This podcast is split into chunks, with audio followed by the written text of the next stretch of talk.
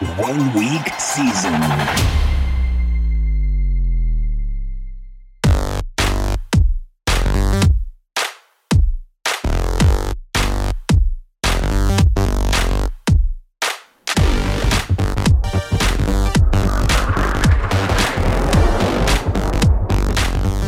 OWS fam, the nation, my dudes and dudettes, what is going on? It's Hilo here, bringing you another episode of the Exploring Extremes podcast, where we take a look at some of the extremes uh, throughout the NFL to try and find some plus EV plays. Extremes being high game totals, low game totals. You know, is a game with a high game total not high enough? Is a game with a low game total not low enough? high spreads, low spreads, you name it. We are here to dissect things, get a plus EV stance, and throw in a little bit of uh, DFS stuff along the way as we go. Typically, I am joined by my co host, Pavel. This week, his job is basically they are closing up their fiscal year on Friday. So he is busy, busy, busy. Tried to uh, see if we couldn't record this Wednesday morning um, because he stayed up late last night on Tuesday when we typically record uh, working, but he basically pulled an all nighter. So we are here covering for my dude. Let us take a look at all the games this week and see if we can't find some hidden gems. First of all, let's talk about this week overall macro perspective. We have eight games. That is massive. So there are seven on the main slate. There's one on Sunday night football. Um, these games with a spread or a game total in this mid range of spread. Historically, what is that? That's typically between 44 and 47 and a half points. These games are we can classify them as wider range of outcome games. They are games that Vegas has set in this kind of nebulous range of 44 to 47 and a half historically. Uh, games that fall under these, uh, between these two point totals, have a wide range of outcomes with respect to trends. There isn't a an established trend, uh, home away favorite, not favorite, all that good stuff. There are less trends with games in this range. So we have eight games that fall within this range. We have only three games that fall just above that, below, but below the you know top end range of point game spread or game totals. And that's usually in that 47 and a half to 49 and a half. Um, that is kind of a transitory uh, or game total range i would call it um, in the sense that we can't 100% classify these as pure shootouts uh, but they are still expected or they have the pieces to be um, offensive fireworks where do we get or which teams do we get? We got the uh, Monday night football game, New York Giants at Tampa Bay Buccaneers in that range. 49 and a half game total. We have the Arizona Cardinals at Seattle Seahawks um, afternoon game on the main slate, 49 and a half game total. We have the Cincinnati Bengals at the Las Vegas Raiders, 49 and a half game total on the main slate. And so I guess there were four of them. We also have the Green Bay Packers at Minnesota Vikings, game total of 49 and a half points. All of that we have two games with a game total of 50 points or more this week. One is the morning game or the early game of the Indianapolis Colts at Buffalo Bills. Uh, we'll talk about that one here shortly. And then we have kind of, I think, how everyone is seeing as the game of the week the Dallas Cowboys at the Kansas City Chiefs. So there's why did I go through that? Well, one, I wanted to kind of give a sense of the DFS slate coming up where we don't have, you know, a ton of game environments where the public is going to flock to. There's basically just the one. Um, obviously, there's going to be interest in Indianapolis Colts at Buffalo Bills um, but not to the level of interest that we can expect to come from this Dallas and Kansas City game. So let's start there with the exploring extremes, shall we? I want to start with Dallas and Kansas City. By far the highest game total on the slate, uh, on the week for that matter. 55 and a half points. We also have a very low spread of only two and a half points. Woof. So obviously, this game should attract our attention uh, from two high-powered offenses.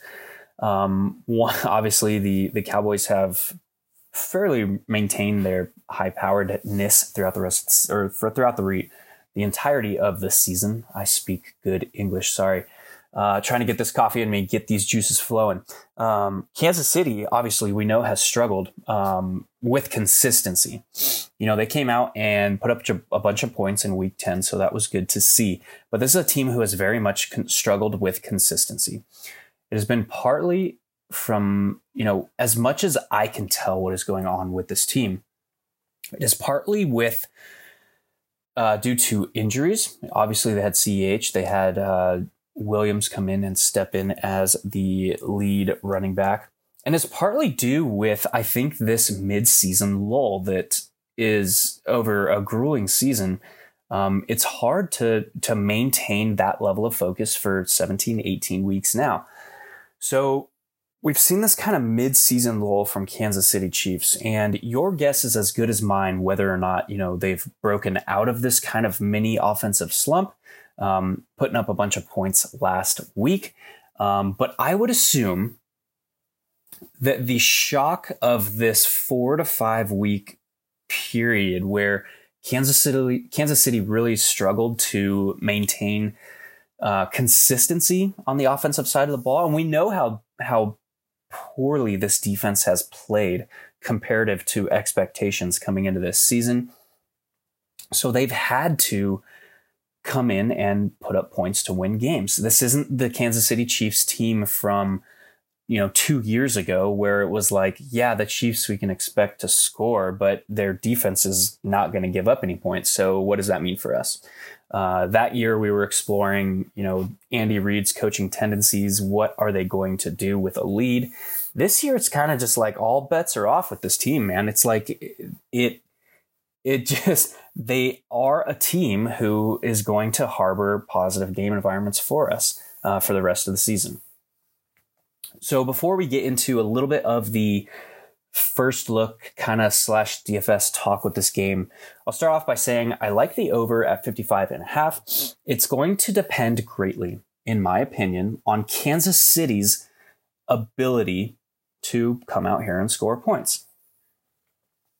We know that Kansas City has struggled um, on the defensive side of the ball with deep passing.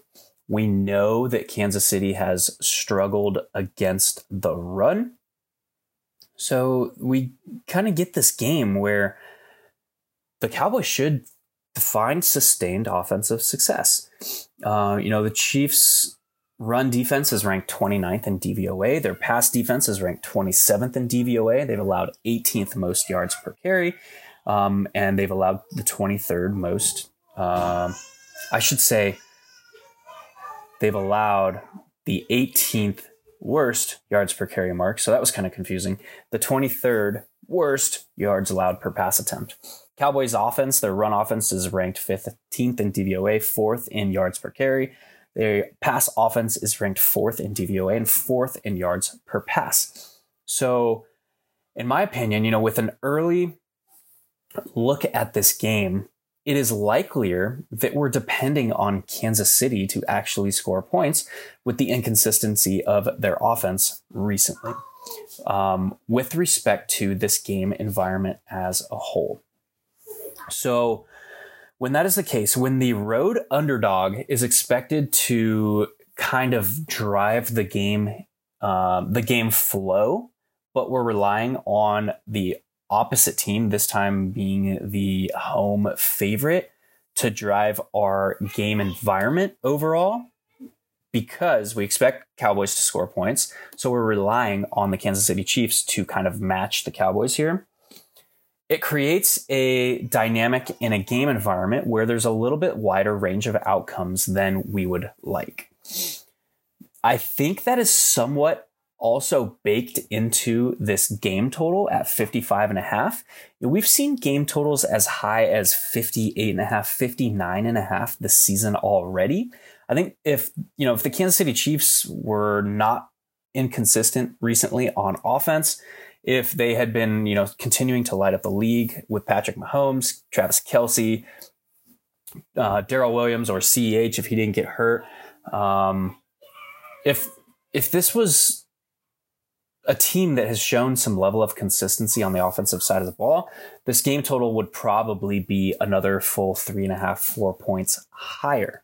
So that kind of is why that represents to me a plus EV buying opportunity for the over at 55 and a half because I would guess, or from what I have seen, particularly over last week's game with this Kansas City Chiefs offense, is this is a team that basically hit the mid-season lulls. And that was with play calling Andy Reid. That was with efficiency and just completing easy passes with Patrick Mahomes. That was with this weird, like four or five game stretch of Travis Kelce and Patrick Mahomes not being, or at least appearing to not be on the same page. That was with Tyreek Hill maintaining this high level of air yards per game, leads the league over the last three weeks, but doing so on volume and short area routes. So this is a team that was not hitting their deep passing. This was a team that was struggling to maintain drives after, you know, the first seven weeks of the season being the top ranked um, drive uh, offense and drive success rate, so the most efficient offense. So when that all comes together, I like the over. I think Vegas is being conservative in this line at 55 and a half. So I think there's solid expected value for us on the over here. All right, that was a lot. I wanted to dig into the highest game total game on the slate on the weekend on the week. Uh, fairly in depth. Um, the next, we're going to take a look at the Indianapolis Colts and the Buffalo Bills. We're going to take a similar approach, kind of break it down um, fairly deeply, if that is a phrase. Um, and then we're going to wrap it up with um, one last game that I want to cover. And it's really, it's not really actually a game. It's a, it's a look at these games in the 49 and a half uh, or at the 49 and a half um, game total range. So the Packers, the Vikings, the Bengals, and the Raiders, and the Cardinals and the Seahawks, because these three games are going to be our games, I think, this week. Um, obviously, I'm not through the edge, I'm not through my process, I'm not through writing. This is kind of like a prior to actually digging into the games podcast where we're trying to cover early week-ish E plus EV scenarios with respect to extremes. So these three games, I think, are going to represent or present us with the best opportunity for leverage on this slate this weekend. So I want to take a look and kind of try and see if we can figure out which of these games is likeliest to provide us the game environment that we would be wanting to attack here. So before we do that, we'll jump into the Colts and the Bills. Obviously, we know the Colts extremely pass funnel. They have a you know top five run defense uh, as far as the underlying metrics are concerned. They have a bottom eight ish pass defense. So against the Bills, public perception on the Bills is that they are still this extremely pass heavy offense. We also saw last week, and this is a large reason of why I stayed away from the Bills in DFS last week, is we saw that this, or I guess we were reminded of the fact that this offense is extremely spread out. Matt Breida, two touchdowns. Cool, cool, cool. We had I believe it was two rushing touchdowns and three passing touchdowns from the Bills last week. So this is an offense that they have Emmanuel Sanders operating as their kind of queen chess piece uh, on this offense. He is playing the most offensive snaps on the team, and that is because they can move him all over the formation. We saw that in the preseason, and that was one of the reasons why I was so high on Emmanuel Sanders coming into the year. He is playing out wide, he is playing slot, he is playing trips, he is playing bunch formations. He is basically playing all the formations, all the wide receiver positions that this offense will run with respect to their alignments. We also have the number one on the offense, Stefon Diggs, playing, you know, a tick below an every down role, typically between the 75 to 85% snap rate range. He is playing primarily on the perimeter. We also have Cole Beasley, who is playing almost exclusively from the slot. We also have Dawson Knox, who is now healthy again, played last week after missing a few games in the middle of the season. Typically seeing in the four to six target range uh, with respect to his expected range of outcomes as far as volume goes. We also have the duo, the typical duo of running backs in Devin Singletary and Zach Moss. Matt Breida stepped into an increased role last week. So we have this like offense who has all these offensive pieces. Oh, and not to mention, they have probably the I keep calling him like the best wide receiver four in the game um, in Gabriel Davis. So all these pieces, all this, you know, all these areas of the field where they can attack. We look at the running back snap rate from last week. Devin Singletary in on 38% of the snaps. Zach Moss in on 48% of the snaps. Fullback Reggie Gilliam in on 38% of the snaps. Matt Breida scoring two touchdowns on eight snaps, uh, 14% snap rate. Last week was also only the second week of the season where Stefon Diggs outsnapped Emmanuel Sanders. That's kind of interesting, right? We have Stefon Diggs, who played 79% of the offensive snaps. Emmanuel Sanders played 60% last week and Gabriel Davis saw some increased run at 52%. Isaiah McKenzie also scored a touchdown last week, was in on 22%, and that was partly um, due to the fact that Cole Beasley only played nine offensive snaps or 16%. Dawson Knox returned to his, you know, a tick below every down snap rate role playing 84% of the offensive snaps after missing the previous two weeks plus their bye. Finally, Tommy Sweeney also is in or a, a contributing factor to this offense, typically playing as a like change of pace role for a tight end as well as a blocking specialist. He played 34% of the offensive snaps last week. So this is an offense who is highly adaptable to its opponent highly adaptable to game environments or game flows, and highly adaptable based on the tendencies of their offensive coordinator and Brian Daboll. So, what does that mean for us? Well, we can expect, you know, I also talked about last week, sorry, before we get into that, about how this offense is just a tick above uh, the league average in situation neutral pass rates this year. A far cry from last year, where they were, you know, top three for most of the season and ended as the pass heaviest offense. So, again, what does that mean? Well, the public perception on this team is that they are still just a gunslinging offense. Well, with their top ranked defense and all these players that they have, uh, the depth that they have on the offensive side, um, they are no longer this team that is just going to always come out and try and you know put up 50 points to outscore their opponent. They don't need to be. Their defense is too good. They have too many offensive pieces to where they can sustain drives and methodically put up points. That said, they are still a team who tax heavily downfield, so looking for those splash plays primarily through Emmanuel Sanders and Stefon Diggs. They're still a team who has a high offensive success rate, you know, they have a security blanket in Cole Beasley and Dawson Knox, uh, who are highly capable over the intermediate areas of the field.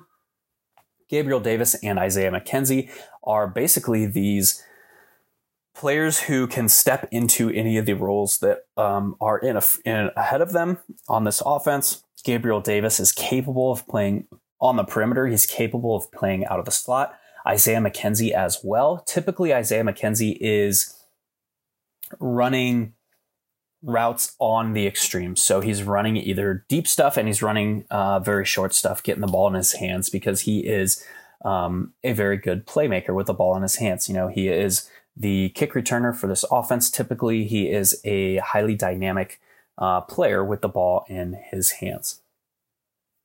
All right.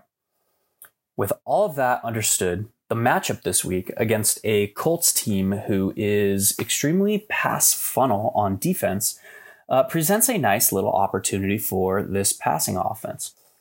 The volume for Josh Allen is likely going to depend on what the Colts can do on the scoreboard and pushing this offense to remain rather aggressive. All right. That said, I want to look at you know what is the opportunity for the Colts to continue to press pressure um, the Bills into continued aggression here. Sorry, stay, bear with me. Running this uh, by yourself, trying to get through all these tabs, and I don't have a break to do so in talking uh, when Pavel is going. So we look at the Bills' defense. Number one in scoring defense, they've allowed the fewest points per game in the NFL. They're third in DVOA against the run. They're first in DVOA against the pass, allowing the third fewest yards per carry to the opposition, allowing the second fewest yards per pass attempt. How are the Colts going to look to attack this game? Well, they are highly capable. Well, they I should first say they build the offense around the run. They fold in play action. They fold in this uh, short to intermediate passing game with Zach Pascal and T.Y. Hilton. And then their wide receiver one this season, um, operating out of a kind of prototypical X wide receiver role. So a more possession style role. He does work in downfield stuff. Um, uh, but that is through uh, sorry, Michael Pittman, who is operating as you know the the player on the field the most. Typically, what we're seeing out of this offense is Michael Pittman out of the X role, Zach Pascal out of this weird kind of demi Z, demi Y role.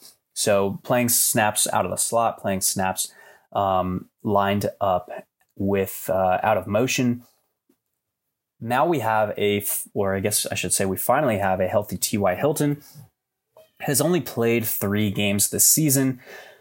The middle of which, so the game in week eight, he picked up a concussion midway through. So he's typically what we've seen. His first game back, he played 50% of the offensive snaps in week six. That was after missing the first five weeks of the season.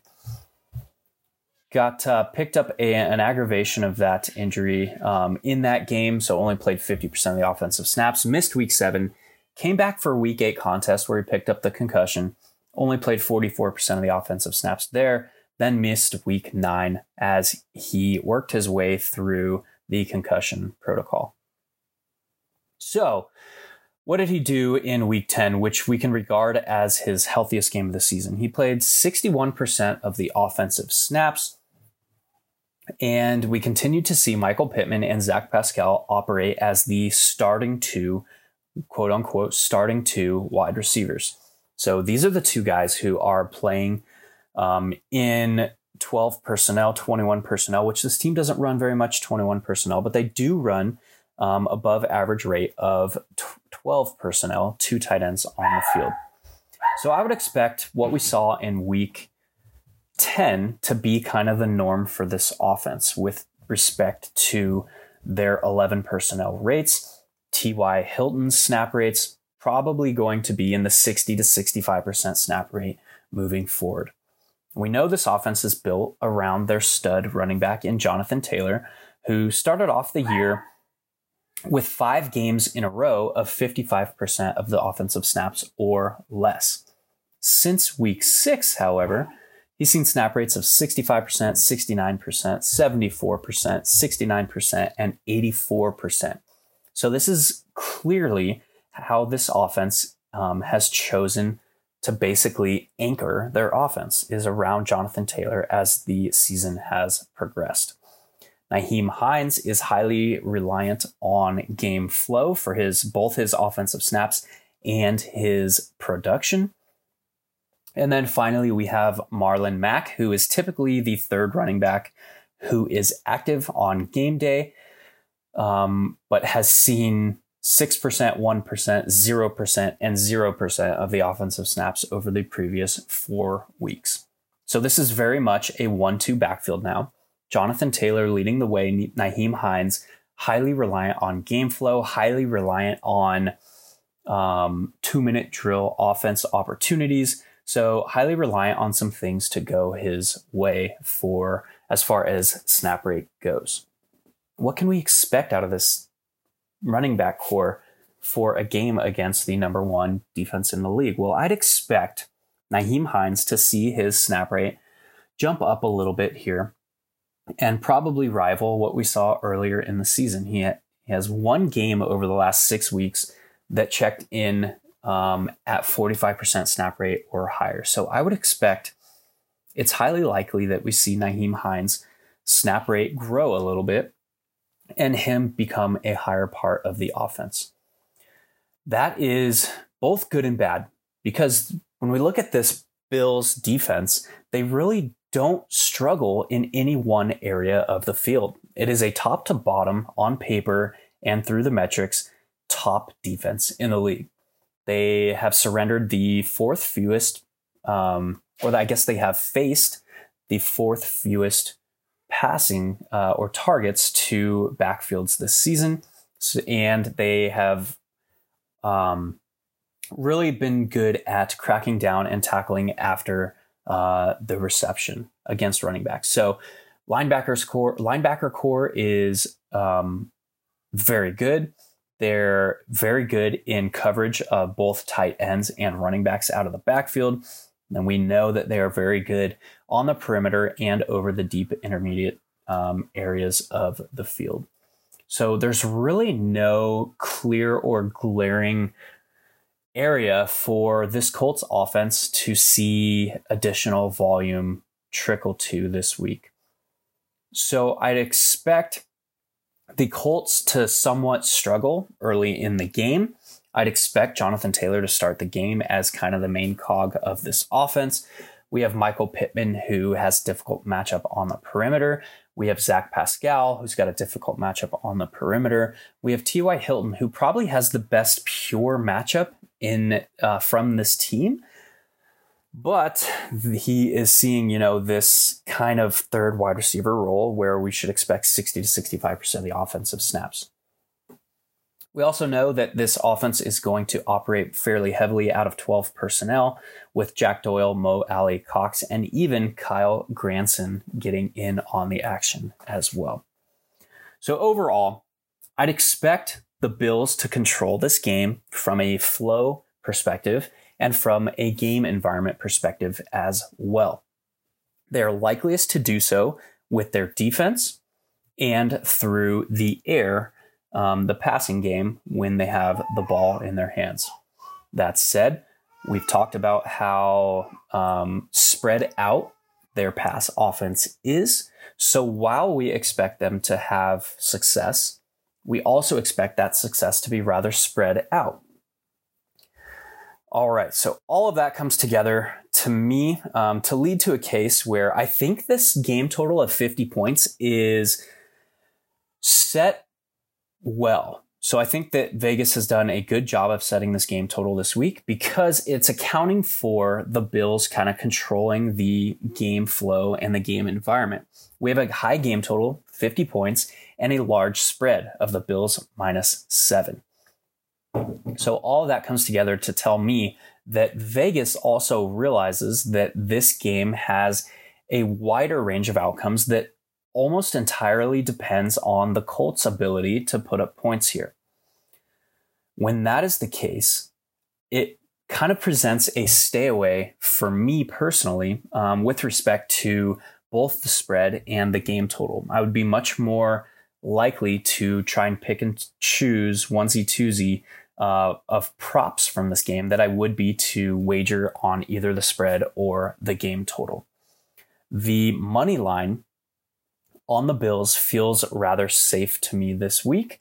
Um, on BetMGM, that the juice is set at minus 300 for the Bills. So this would be a team where I would be looking to possibly include in a parlay, you know, three to 17 parlay, depending on what your goals are this week. That is, those are the two games with the highest game totals uh, on the week. I promised I want to talk about real quick about these uh, game totals in the nebulous range, you know, the 47 and a half to 49 and a half. Not a, a tweener, but not a highest game total on the week type games. Got Cincinnati Bengals at the Las Vegas Raiders. The Raiders are basically a team in shambles. We know that, you know, all of the off the field issues and distractions that this team has had um, throughout the season has really hampered this team. Um, you know, they're playing games with an interim head coach, they're playing games without their wide receiver one. They've had injuries that they've had to contend with, both their starting running back in Josh Jacobs and their starting tight end. So all this all this working against the Raiders. That said, they're squarely still in the hunt this season. You know, they got beat by the Chiefs this past week, but they are still fighting for, you know, the top spot out of um, their division. So quick wave tops. How do we expect or what do we expect from this game? It's got that moderate game total of 49 and a half with a close spread. So Vegas is hinting at the fact that we're likely to see a closely contested game here. I would contend that the Bengals coming in on the road are likeliest to control both the game environment and the game flow, and they're instilled at only one points uh, favorites. So, the expected value to me from a betting perspective is on the visiting Bengals here, and I would be comfortable taking um, them with the spread, you know, laying just a point, because I think as the week uh, progresses here, we're likeliest to see the line move in the favor of the Bengals. So, what does that mean? Additional points on the spread. If they add the hook, it becomes a little bit less appealing, and additional juice uh, with respect to them on the money line wave tops for that game. Second game we'll talk about is the Arizona Cardinals at the Seattle Seahawks. The Seahawks um, obviously are coming off of a game in which they scored zero points. In my opinion, watching the replay of that game, the condensed version, I think that uh, that was highly due to Russell Wilson and his health. So, with that finger injury, I think he was having problems hitting his mark. He was having problems with timing, and he was having problems trusting his uh, his abilities through the air. We have a Cardinals team who Kyler Murray is looking to work his way back to health. Um, DeAndre Hopkins is looking to work his way back to health. Both of those players missed two games in a row. The game spread is set at two and a half. It opened at Cardinals minus two and a half as well. And this is one where I highlighted the expected value is likely on the side of the visiting Cardinals here because we have these unknowns with respect to their wide receiver one and their quarterback. I'm recording this Wednesday morning, so we are about to get our first glimpse at the injury report with respect to those two players in particular. And it is this weird scenario where I think we're going to see this game line uh, or this game spread shift in the favor of the Cardinals should we get some news with respect to Kyler Murray and DeAndre Hopkins here. We also know that their, you know, part of their running back duo is going to likely be out again this week um, in Chase Edmonds, giving James Conner uh, kind of this workhorse, semi demi, whatever you want to call it, workhorse role for this week as well. And that should maintain that role for as long as Chase Edmonds is out. We look at, you know, Benjamin, who kind of operated as the change of pace back for this team last week. Um, over the last two weeks, played 24% and 27% of the offensive snaps for this team. And that was with Chase Edmonds in week nine, suffering his injury after his first touch.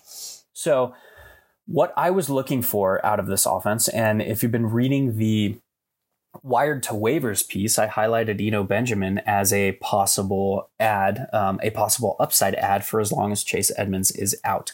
What that was doing is it was trying to stay ahead of the field and pick up a running back where we didn't know what his snap rates were going to be um, moving forward without Chase Edmonds. Well, what did it do? It maintained relatively stable, and James Conner operated as pretty much a workhorse back. After playing 77% of the offensive snaps in week nine, he parlayed that into 82% of the offensive snaps in week 10. So, what does that mean for us? James Conner should be regarded as one of the better, I won't say, I don't want to put uh, take this to too much of an extreme, but one of the workhorse running back roles on the slate in a positive matchup against a Seattle defense um, who has largely struggled um, against the run this season. They are 11th in DVOA against the run, but allow the 26th uh, worst yards per carry. Their pass defense has kind of been the same. And this is a, a defense who Pete Carroll has largely been trying to simply hide this season. They started the season out with um, elevated pass rates for, you know, compared to their historic norms under Pete Carroll.